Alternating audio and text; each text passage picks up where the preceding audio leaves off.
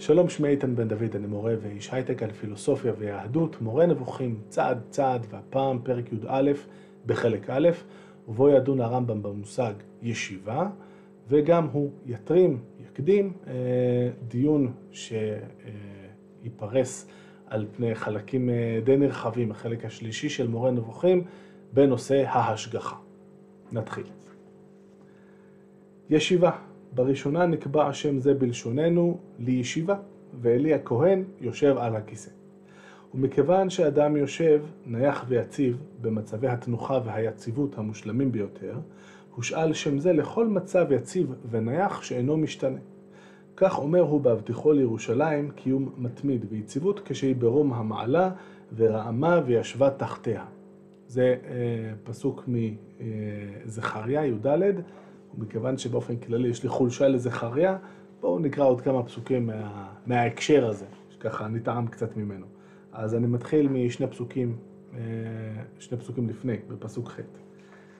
אה, זכריה מדבר על אה, היום ההוא, שהוא לא קורא לזה בדיוק ככה כאן, אבל יום הדין אולי, או משהו כזה. והיה ביום ההוא, יצאו מים חיים מירושלים. חציים אל הים הקדמוני, וכאן זה לא במובן של עתיק, אלא הים שמקדם, שממזרח, ים המלח, וחציים אל הים האחרון. בקיץ ובחורף יהיה. והיה אדוני למלך על כל הארץ, ביום ההוא יהיה אדוני אחד ושמו אחד. זה הפסוק שמסיים את ה"עלינו לשבח", אה, שאנחנו מכירים מהתפילה. ייסוב כל הארץ כערבה, מגבע לרימון, נגב ירושלים, ורעמה וישבה תחתיה, למשער בנימין עד מקום שער הראשון, עד שער הפנים, עד שער הפינים, סליחה, ומגדל חננאל עד יקבי המלך. וישבו בה, וחרם לא יהיה עוד, וישבה ירושלים לבטח. מעניין שהרמב"ם לא לוקח את ה וישבה ירושלים לבטח, אלא דווקא הולך על ה"ורעמה וישבה תחתיה", אבל בסדר. אגב, המפרשים המסורתיים מפרשים את ורעמה כמילה שיש בה א' מיותרת, אלא זה כמו ורמה, זאת אומרת, מלשון רוממות של ירושלים. על פי משמעות אחרונה זאת, סליחה, וכן הוא אומר, מושיבי עקר את הבית, זה ציטוט מתהילים, אשר משמעותו מניח אותה ומייצב אותה. על פי משמעות אחרונה זאת, נאמר עליו יתעלה, נאמר על האל, אתה אדוני לעולם תשב, היושבי בשמיים. יושב בשמיים. אלה ציטוטים מאיכה ומתהילים. היציב אשר אינו משתנה בשום דרך מדרכי ההשתנות. והרמב"ם כאן יפרט עכשיו את הדרכים שבהם אפשר שאובייקט מסוים ישתנה. אז אין הוא משתנה בעצם, זאת אומרת, למשל, הוא לא גדל בממדים שלו או מתכווץ, כמו שקורה נניח לבני אדם שמתחילים אה, בגודל מסוים וגדלים ואחר כך אולי קצת מתכווצים. ומצב כלשהו זולת עצמו שישתנה, אין לו. כאן מדובר על אה, אה, התכונות אה, שיש, למשל, פעם היה לי שיער על הראש, עכשיו השתפרתי, אין לי שיער כל כך על הראש, אז זה מצב, הייתי בהתחלה שעיר, עכשיו אני קרח. כמובן שלאלוהים אין תכונות כאלה. גם יחסו לזולת לא ישתנה, כי אין יחס בינו לזולתו שישתנה באותו יחס כפי שנסביר. אז דרך נוספת של אה, שינוי, אומר אה, לנו הרמב"ם, זה אה, הדרך שבה אני מתייחס לדברים אחרים שמסביבי. אבל, אומר לנו כאן הרמב"ם, אי אפשר לדבר על זה כלפי אלוהים, היחס שלו כלפי זולתו לא משתנה. וזה היבט נוסף של שינוי אפשרי, שבעצם אנחנו שוללים אותו מאלוהים, אלוהים לא יכול להשתנות. מיד אני ארחיב על זה בכמה מילים. כך אי השתנותו בשום אופן מן האופנים היא שלמה בתכלית, כפי שביאר ואמר, כי אני אדוני לא שיניתי, זה ציטוט ממלאכי, שום השתנות כלל. משמעות זאת היא המכונה ישיבה בכל מקום שהמילה נזכרת לגביו יתעלה. למה כל כך חשוב לרמב"ם שאלוהים לא ישתנה? קודם כל, הרמב"ם הוא לא הראשון שאומר את זה, זה גם אה, דברים שמאוד, אה, שאפשר למצוא אותם בהחלט אצל אריסטו, ואצל אריסטו אפשר לחשוב, אה, נביא כדוגמה, ציון שאני כמורה נותן לתלמיד אה, בסדרה של מבחנים. התלמיד עושה אחלה עבודה, או התלמידה, אה, ומאה אחרי מאה אחרי מאה, כל הזמן מקבלים מאה. הפעם הראשונה שאני אתן לתלמידה ציון שאינו מאה, יהיה כשמשהו היה לא בסדר, נכון? כי אז היא לא מושלמת, כי אין פה שאלות בונוס, זה לא מבחנים מהסוג הזה, אי אפשר לקבל 102. אז אם דבר מסוים הוא מושלם מצד אחד, ואז הוא משתנה, זה אומר שהוא כבר הפסיק להיות מושלם.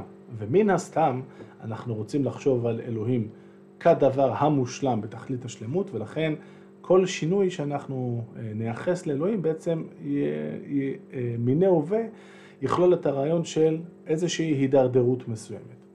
זאת, אה, זה בסיס אחד לגישה הזאת ששוללת מאלוהים שינוי. דבר נוסף יכול להיות, רגע, כשמשהו משתנה בדרך כלל זה בגלל שמשהו אחר השפיע עליו, ואנחנו לא רוצים לחשוב על אלוהים כמשהו שמושפע על ידי שום דבר אחר, אז גם לא שינוי כזה. ואז אולי תגידו לי, אוקיי, אז זה לא משהו ש... שמישהו אחר השפיע עליו, אלא הוא בחר להשתנות, התחשק לו יום אחד לעשות איזה משהו, ועל זה אני אוכל להגיד, כן, אבל אז למה הוא דווקא החליט את השינוי הזה ביום שלישי בשעה אחת וחצי? למה לא באחת ורבע, ולמה לא ברבע לשתיים? אז היה משהו ספציפי דווקא בשעה הזאת, חזרנו שוב לנקודה הקודמת של משהו שהשפיע עליו מבחוץ, כי... אם הוא רצה להשתנות, אנחנו עלולים אה, או עשויים אה, לחשוב, יש כאן, גם זה לא, זה לא, כל כך, אה, לא כל כך מובן איך אפשר כן לייחס את זה לאלוהים, ועדיין לחשוב על זה כ... לחשוב על אלוהים כדבר המושלם שלא מושפע משום דבר אחר. אז אלה כמה מן האינטואיציות הפילוסופיות המקובלות בשרשרת החשיבה שה, שהרמב"ם מקבל כמחשבה הפילוסופית, ללמה אנחנו ממש רוצים להימנע מלייחס לאל איזושהי אפשרות של שינוי. נמשיך. הישיבה מיוחסת לשמיים ברוב המקומות, כי השמיים הם אשר אין בהם השתנות ולא שוני. רצוני לומר שפרטיהם אינם משתנים כפי שמשתנים פרטי הארץ המתהווים וחלים. הרמב"ם בעצם אומר, נשים לב לציטוטים אה, שהבאתי על אה, מתי אלוהים יושב, ראינו אה, שיש לנו את היושבי בשמיים והיושב בשמיים, יש כמה ציטוטים כאלה. למה דווקא, מה הסיפור עם השמיים? למה לייחס לו את הישיבה על השמיים? וכאן הרמב"ם אומר לנו, תשמעו, השמיים, כמו שכל אחד יודע, זה משהו שלא משתנה. עכשיו, למה הכוונה? כי אנחנו ב... ממורמי המאה ה-21 רגילים להסתכל על השמיים, להגיד, אה, ah, פה יש אה, כוכב לכת שמקיף את ההוא, זה לגמרי משתנה, פה יש לנו סופרנובה, כוכב התפוצץ, קודם הוא לא היה, זאת אומרת, קודם הוא היה כוכב אורגינל, ועכשיו הוא התפוצץ והוא כבר רק אבק של כוכבים, פה קודם היה כוכב רגיל, עכשיו יש כוכב שחור, עכשיו יש חור שחור וכן הלאה. בתפיסה של הרמב"ם, בתפיסה אה, שאריסטו קיבל, מ, אה, קיבל מתלמי וכולי, התפיסה היא אחרת. הארץ נמצאת באמצע, היא מוקפת בכדורים שנקראים גלגלים, ובתוך הכדורים האלה אה, משובצים הכוכבים. והכוכבים האלה, עד כמה שאנחנו יודעים אה, לראות באמצעים הפרימיטיביים שיש לנו אז, התנועה שלהם לא משתנה. אנחנו רואים שהכוכבים זזים באותו קצב, השנה, האורך של השנה הוא קבוע, האורך של החודש הוא קבוע וכן הלאה. זאת אומרת, לא כמו כאן, שהכל משתנה וחולף, השמיים נראים כמו מופת של קביעות לרמב"ם ולכל האחרים אה, שעדיין לא היה להם טלסקופ אה, ביד. ולכן להסתכל על השמיים ולהגיד הדבר הזה הוא סמל הקביעות, זה דבר שהוא מאוד מסתדר עם, ה, עם האינטואיציה.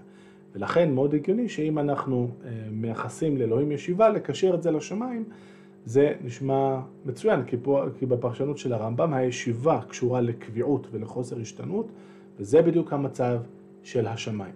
אמנם הגלגלים מסתובבים סביב עצמם, סביב המרכז שהוא כדור הארץ, אבל בסדר, זאת, זאת, זה סוג אחד של אה, תנועה, שזה גם נורא הגיוני, כי הגלגלים לפי התפיסה הזאת הם חיים. עוד נאריך בזה, בעיקר בפתיחה של חלק ב' של מורה נבוכים. נשים לב שהפרטים של השמיים אינם משתנים, כך אומר לנו כאן הרמב"ם, כפי שמשתנים פרטי הארץ המתהווים וחלים. זאת אומרת, אנחנו כאן נולדים, מתים, אה, ועכשיו אה, יש פה רעידת אדמה, אה, פה יש הר געש שמתפרץ, בשמיים זה לא ככה, הכל, לפי עד כמה שהרמב"ם יודע, הכל נשאר קבוע.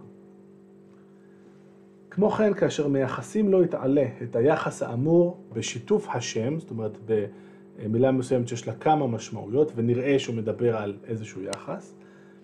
עם מיני המת... הנמצאים המתהווים וחלים, נאמר עליו גם כן יושב, מכיוון שמינים אלה מתמידים, מסודרים ויציבים במציאות כמציאות פרט... פרטי השמיים. זאת אומרת, מדי פעם כן יש איזו אמירה שמייחסת את הישיבה של אלוהים למשהו בכדור הארץ, אבל הוא אומר לנו הרמב"ם, אם נשים לב, זה אף פעם לא מדובר, אה, לא, לא מקשר את הרמב"ם לאיזה אובייקט שכן משתנה, מתהווה וכלה וכולי כמונו, כמו בני אדם, אלא תמיד על איזה משהו שהוא כן מהווה איזושהי קביעות. והוא מביא ציטוט שמסתדר לו בומבה עם התזה הזאת. הוא אמר, היושב על חוג הארץ, ישעיה מ', כלומר, התמידי היציב מעל הקפת הארץ, דהיינו סיבובה. והכוונה היא לדברים המתהווים בה בתדירות. זאת אומרת, חוג הארץ, בואו ננסה רגע לדמיין את כדור הארץ מסתובב, חוג הארץ זה אה, הציר שסביבו הארץ מסתובבת סביב עצמה, הציר הזה נשאר קבוע. כמובן הרמב"ם לא העלה על דעתו שהארץ מקיפה את השמש, אלא רק שהיא מסתובבת סביב עצמה. אז זה סביב החוג, ואז אם אנחנו אומרים אה, שאלוהים, אם אנחנו מייחסים לו את הישיבה על חוג הארץ, שוב, הכל במטאפורה כמובן, אבל גם במטאפורה הזאת אומר, אומר לנו הרמב"ם, זה ישיבה על דבר קבוע. זאת אומרת, המטאפורה שיש כאן, גם היא מחזקת את התפיסה שהאל הוא קבוע ואינו משתנה. ואמר, אדוני למבול ישב, עוד אה, ציטוט מתהילים, רוצה לומר שבשעת השתנות מצבי הארץ, זאת אומרת, אה, למי ששכח, במבול המבול הוא הדוגמה הקלאסית לזה שפרטי הארץ מתהווים וחלים וכל דבר פה הוא ארעי ומשתנה וחולף, כי הנה הרגע היה פה אה, יבשות מסודרות והכל, ופתאום אפילו הלמעלה של הרי הררת כבר אי אפשר לראות אותו מרוב המים. אז רוצה לומר שבשעת השתנות מצבי הארץ לא הייתה אצלו אה, יתעלה השתנות ביחס, אלא יחסו זה אל הדבר בהתהוותו או בכליונו, הוא יחס אחד, יציב וקבוע, מכיוון שיחס זה הוא אל מיני המתהווים ולא אל פרטיהם. אני חושב שבמשפט הזה הרבה דברים די ברורים עד הסוף, ששם זה נהיה פחות ברור. אז אדוני למבול ישב, אומר לנו הרמב"ם, נגיד שבנקודה הזאת בזמן של המבול היו מיליון חיות, ובגדול מיליון פחות כמה זוגות וכמה שביעיות וכמה דגים, כולם מתים. אה, כולל הרבה בני אדם, אה, שבסדר, היו שם הרבה רשעים והכל, אבל כאילו, זה וואחד אירוע. אמר לנו הרמב"ם, היחס אה, של אלוהים לפרטים במציאות לא השתנה, נשאר אותו דבר כמו שהיה במבול, כמו שהיה לפני זה, וזה לא הזיז לו יותר מדי.